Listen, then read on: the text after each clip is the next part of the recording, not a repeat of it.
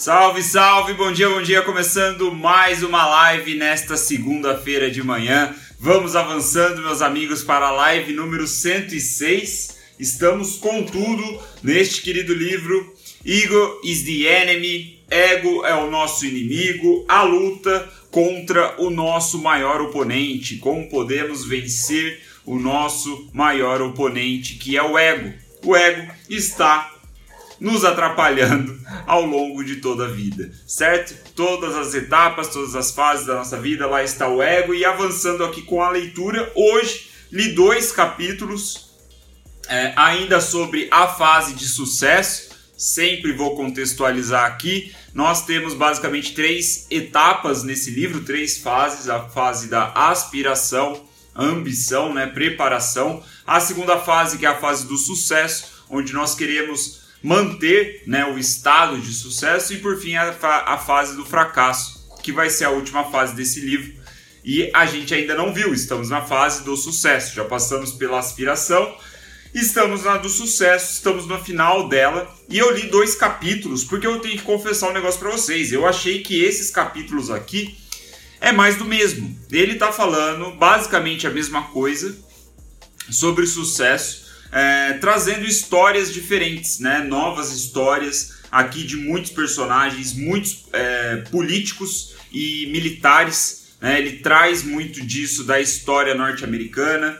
É, neste caso aqui, nesses dois capítulos que eu li, ele falou um pouquinho sobre um, um ex-presidente aqui dos Estados Unidos que foi militar.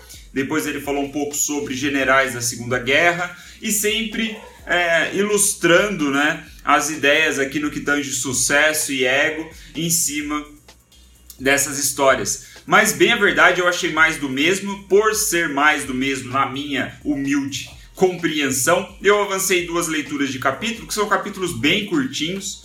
E agora na live de hoje, na live número 106, nesta segunda-feira, direto de São José dos Campos, eu vou falar para vocês aqui um pouquinho as grandes ideias, tentar ser um pouco diferente do que a gente viu nessas últimas lives, certo?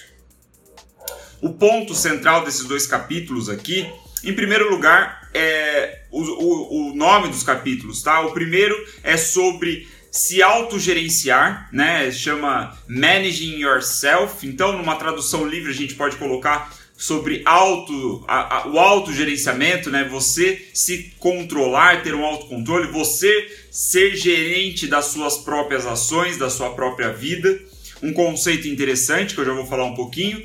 E o segundo capítulo se chama Beware of Disease of Me, né? Então é mais ou menos aí também numa tradução livre, é você tornar consciente sobre a doença de mim, né? Que ele chama, ele apresenta esses conceitos aqui é, que ele trouxe de um técnico da NBA, beleza? Então esse só aqui um breve panorama do que a gente vai falar sobre hoje. Então a gente começa né, é, a, a, leitura desses capítulos, assim, o que tem de novo né, por trás das histórias que eles nos apresentam, é basicamente o que também não é muito novo, que eu lembro de ter falado isso nas últimas lives, mas é o fato de que os hábitos e os sistemas que nos levaram até o sucesso não serão os mesmos hábitos e, e sistemas e atitudes que vão nos manter no mesmo patamar de sucesso. Então é basicamente o que, que o, o Ryan ele passa esse primeiro capítulo do Managing Yourself, né, falando sobre a importância de, em primeiro lugar, nós percebemos que as ações ali, os nossos hábitos, os nossos sistemas que funcionam muito bem na fase preparatória, na fase de aspiração, de ambição, não vai ser os mesmos que vão sustentar, vão fazer a manutenção do nosso sucesso a gente vai precisar dar um próximo passo, segundo ele. Então ele diz que o managing yourself né, é você se tornar um gerente sobre os seus próprios pensamentos, os seus próprios comportamentos, para então você aí, claro, é, dependendo da sua atuação, dependendo da sua atividade profissional ou pessoal, seja lá o que você está querendo melhorar, mas você vai gerenciar outras pessoas. Então, segundo Ryan, é importante que você domine a arte de se autogerenciar para que você consiga gerenciar outras pessoas. Segundo ele, e aí ele cita vários pensadores aqui, várias gente, é, não é possível você ter sucesso gerenciando uma equipe sendo que você não consegue se gerenciar. Então, na, né, o que a gente pode entender é que é muito mais fácil você começar a ter um autocontrole maior, ser mais disciplinado, fazer as coisas de maneira sistemática e organizada, para então você elevar isso para uma equipe, né? Você aumentar os seus esforços aí em cima do que você está falando, do que você está fazendo. E aí o que eu achei interessante é que ele fala o seguinte, né? No início, na preparação, ali naquela fase de aspiração, que é a primeira etapa do livro, a gente pode compensar a falta de organização com um trabalho duro. Né? Então, essa questão de ser gerenciável, né? de você é, aplicar técnicas de gestão, vamos dizer assim, né? entre aspas, nas suas próprias atitudes, no que você deve fazer, no que você deve priorizar, né? Isso é muito importante. Pode ser compensada com uma quantidade anormal de trabalho. Né? Você trabalhar muitas horas por dia e ficar ali focado no, na sua arte, né? Na, na sua tarefa, na sua execução, ali na sua vocação, no seu ofício. Você consegue equilibrar isso muito bem, essa, ou melhor, nessa parte aspiracional, onde você ainda não atingiu o sucesso, é possível que você consiga ali compensar a sua falta de organização por um trabalho em excesso. E aí, quando ele estava falando disso, quando eu estava lendo isso, eu não pude deixar de lembrar sobre a temporada passada do Ready Fire M. Né? Só fazendo um contexto aqui para vocês que estão assistindo agora, para quem vai assistir depois, o Ready Fire M, né? lembrando, ele divide é, o desenvolvimento de um negócio de 0 a 100 milhões de faturamento em quatro fases. E aí o que me fez lembrar dele foi que na primeira fase, o autor do Red Fire M, ele sugere que nós como líderes de empresas, como empreendedores, né, como fundadores ali de um, de um empreendimento, nós devemos nos respons nós devemos ser responsáveis pela parte mais importante da empresa, que segundo ele é a venda, né? O processo de venda, o sistema de vendas é o mais importante da empresa, porque é o que vai trazer combustível para fazer a empresa continuar em operação, né? É o oxigênio. Vendas é oxigênio. Então, nessa primeira fase do desenvolvimento de um negócio, ele fala sobre isso. Né? Ele fala sobre você estar focado ali é, em masterizar esse ofício, que é vender, vender o seu produto. Né? Ele diz até, inclusive, que você deve focar nas vendas, 100, 80% das vezes em vendas, é, até você atingir o faturamento de um milhão. Depois que você atinge o faturamento de um milhão anual, você passa para o segundo estágio do desenvolvimento de um negócio. E nesse segundo estágio, você assume um papel muito mais gerencial. Você não fica tanto na operação das vendas em si. Né? Você é, alcança, ou melhor, você se dá é, a responsabilidade de trazer mais gente para a equipe. Então, aí, fazendo um paralelo com o Eagles the Enemy, né, com o capítulo aqui do Manage Yourself, você aprendeu a se gerenciar, você masterizou as vendas por si só, e então, depois que você atingiu um patamar de sucesso, que aí, né, segundo o Red Fire M, é o 1 milhão em faturamento, você começa a delegar algumas funções mais, mais operacionais para os seus funcionários aí no seu contexto, na sua empresa. Então eu lembrei disso é, justamente quando ele fala isso, né? Essa falta de organização com o trabalho. É, você compensa a falta de organização com um trabalho duro. Então, no primeiro estágio do Red Fire M, você tá trabalhando pra caramba, sem tanta organização, no meio do caos, sem saber muito bem o que você tá fazendo, para onde você tá indo só para aprender a vender. E assim que você consegue aprender, chega a um milhão de faturamento, você passa a é, você passa a ter aí uma necessidade maior de organização, né? Porque você começa a aumentar a sua equipe e tudo mais. Então, pequeno paralelo entre dois livros aqui que a gente leu, né, sobre a temporada passada. Convido vocês, inclusive, a assistirem, né, ou ouvirem a temporada passada de lives, que foi do Ready Fire M, um livro fantástico para quem não conhece. É um livro escrito pelo Mike Ford ou Michael Masterson, né, que é o pseudônimo que ele usa. O cara é muito bom, já tem tudo, tá no meu YouTube, tá no meu canal do YouTube, tá no Spotify em áudio, se você for mais de ouvir, né? Não precisa tanto me ver aqui, né, nos vídeos. Já tá tudo lá disponível, muito boa temporada, um, uma estratégia muito interessante. Então, voltando aqui, né, para a gente não perder o fio da meada e já encerrar a nossa live de hoje mais curtinha também, é, o, que o, o que o Ryan está sugerindo aqui, está propondo com né, as referências dele e tudo mais, é que a gente, inevitavelmente, com sucesso, vamos precisar de uma organização maior. Né? Nós vamos precisar ser mais sistemático com algumas coisas. Essa disciplina toda, a delegação, é parte essencial da manutenção do sucesso. E aí ele fala, né? Para manter o sucesso, você vai precisar de novos hábitos de trabalho, de novos sistemas que não foram usados para fazer você chegar onde você chegou. E isso é muito difícil para muita gente. Né? Ele diz né, que você precisa ter um senso de humildade, você precisa ser humilde o bastante para negar ali o que te trouxe até o local onde você está, né, o patamar que você atingiu.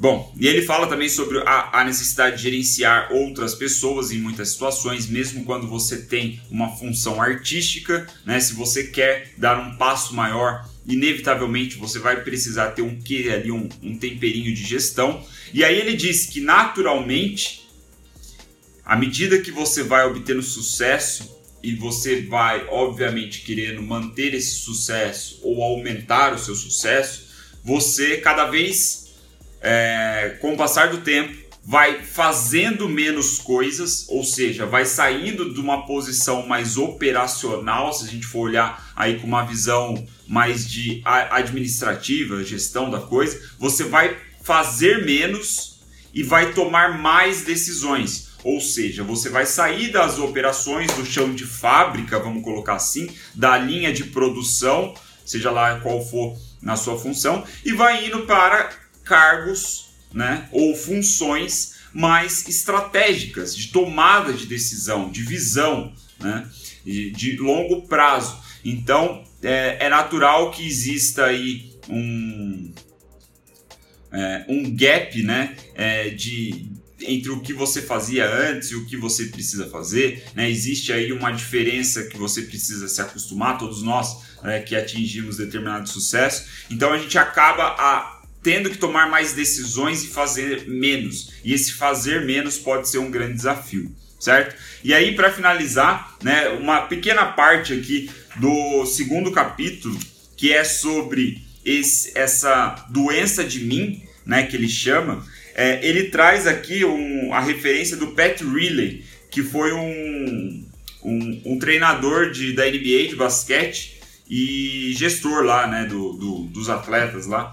E ele, esse cara, ele, ele dava entrevistas, falava sobre as fases que um time tem, né, ao atingir sucesso. Lembrei muito também do nosso livro da segunda temporada de lives, que é o Relentless Livro fantástico, muito bom também, recomendo para quem não viu. É, justamente porque fala de basquete, né? Mas o, o Pat Riley ele diz o seguinte: que todos os times, quando eles seguem uma trajetória, né? Eles têm uma jornada parecida, assim, os times que atingem sucesso. E ele diz, basic, em básica, ele, pelo menos aqui no livro, ele mostra basicamente duas fases. A primeira fase é a escalada da inocência, né? É o inocente partindo para a jornada. Ele não sabe muito bem o que esperar, ele não tem tanta expectativa, ele não tem um ego de repente tão aflorado, porque ele tem ali que trabalhar duro, né? ele tem que focar nas suas ações, aquela coisa que a gente vem falando sobre estar no momento presente, o foco. No, no, nas ações concretas e tudo mais. Então, essa é escalada do inocente aqui, segundo o Pat Riley. Aí, o time começa a ter sucesso, começa a galgar aí várias vitórias, uma sequência de vitórias e coisas assim, e o que acontece? Os jogadores naturalmente começam a se sentir importantes, eles começam a se sentir especiais. principalmente né, se essa sequência de vitórias se estende ao longo de temporadas, né, se o time começa a conquistar um campeonato atrás do outro, então esses jogadores eles começam a se sentirem muito importantes, especiais, eles começam a calcular o seu grau de influência dentro do time, peito estufado, ou seja, o ego começa a aparecer em jogo. E é aí que eles saem. Eles saem da fase da escalada da inocência para doença de mim, né? Que ele chama aqui é uma, uma tradução totalmente livre, tá? Eu não sei se essa é a melhor tradução, mas é o que ele chama aqui de disease of me, né? Então, a doença de mim. E a doença de mim, ela ataca todo time vencedor e ela pode aparecer a qualquer momento, segundo o Ryan Holiday aqui, citando o Pat Riley, né? E ele diz que é, essa doença de mim, ela aparece justamente quando esses pensamentos começam a tomar conta de todos os jogadores do time, né? De como eu sou importante, como eu sou insubstituível para o meu time, né? Para a minha função aqui de jogador, sei lá, da minha posição e coisa assim. E esse, né, é, esse ego inflado que vai, é, que vai se vai crescendo à medida que o time vai ganhando cada vez mais, é a doença que ataca né, times vencedores, atletas e fazendo um paralelo que é a intenção do Ryan, acaba nos atingindo também como profissionais, né, como seres humanos aí, tentando né, aprimorar nossa técnica, seja ela qual for, né, como a gente veio falando. Então isso, é isso que a gente tem que tomar cuidado, né? De novo, como a gente está falando aqui no contexto do ego atacando, nós, quando estamos em momento de sucesso, nós precisamos ter cuidado com isso. Mais uma vez, e aí é o que eu, a minha pequena crítica, assim, que eu acho que ele está sendo, é, tá batendo na mesma tecla aqui por vários capítulos, que é a questão é, de, de você se achar especial demais, né? Por, por você obter sucesso. Então ele fala isso mais uma vez, né? E aí, para a gente finalizar, ele fala também um negócio interessante aqui sobre a ironia do sucesso, né? A ironia do sucesso aqui, ele diz que é a coisa mais perigosa, a ironia mais perigosa sobre o sucesso, né? Ele diz que é você se tornar quem você nunca quis ser. Essa é a grande ironia do sucesso. E é justamente quando o ego toma conta de você e você começa a agir de uma forma não intencional que você jamais tinha imaginado, que você nunca quis. Né? Então, que é basicamente um reflexo aí, talvez um sintoma da doença de mim, que ele chama, né? Que é o ego aflorado, se achando especial, importante, blá blá blá blá blá. Então, temos, tomar, temos que tomar muito cuidado com isso. Estes foram os nossos dois capítulos de hoje, avançando aqui então, já para finalizar. Eu acho que amanhã a gente finaliza essa parte de sucesso para a gente ir para a reta final desse livrinho. Né? Já tem o outro no gatilho aí, tem alguns, na verdade, ainda não decidi qual vai ser o próximo livro aí da nossa sétima temporada de lives. Mas, né, vamos um dia de cada vez, com calma. É, estamos próximo de acabar o capítulo, ou melhor, a parte de sucesso. Né? Então, uma citação legal aqui que eu achei, é, que ele abre, na verdade, o capítulo do La Rochefoucauld. Não sei como é que fala, é francês essa porra. Eu acho que é La Rochefoucauld.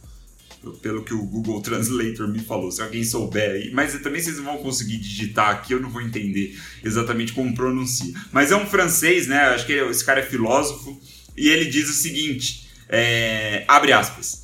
Não é suficiente ter grandes qualidades nós devemos saber gerenciá-las. Fecha aspas. Então, o que esse filósofo francês aqui de nome engraçado está dizendo para gente é que não basta nós conseguirmos aqui desenvolver nossas habilidades, termos muitas qualidades, né, conseguir fazer muitas coisas, se a gente não souber gerenciar aí as nossas qualidades, colocar elas nos lugares certos. Isso é o autogerenciamento no qual o Ryan Holiday se refere ao longo desses dois capítulos, basicamente. Então, fica a reflexão né, para o nosso, nosso início de semana, para nossa segunda-feira. Será que eu estou sabendo gerenciar as minhas qualidades? Muito interessante, muito interessante mesmo. Então, vamos que vamos, início de semana. pós-feriado, pós-Páscoa. Espero que vocês tenham aproveitado aí o fim de semana da melhor maneira possível. E vamos que vamos. Segunda-feira começando. Bom dia, bom dia. Boa semana para vocês. Amanhã, às 9 h da matina, como de costume, estamos aqui avançando com ego é o inimigo, certo? Muito obrigado pela atenção de vocês. Espero que tenha feito sentido esses minutinhos aqui é, de live e fico feliz aí se você compartilhar essa live ou as outras lives com algum amigo. Beleza? Muito obrigado pela atenção. Vamos que vamos. Amanhã estamos aí de novo. Boa semana. Valeu!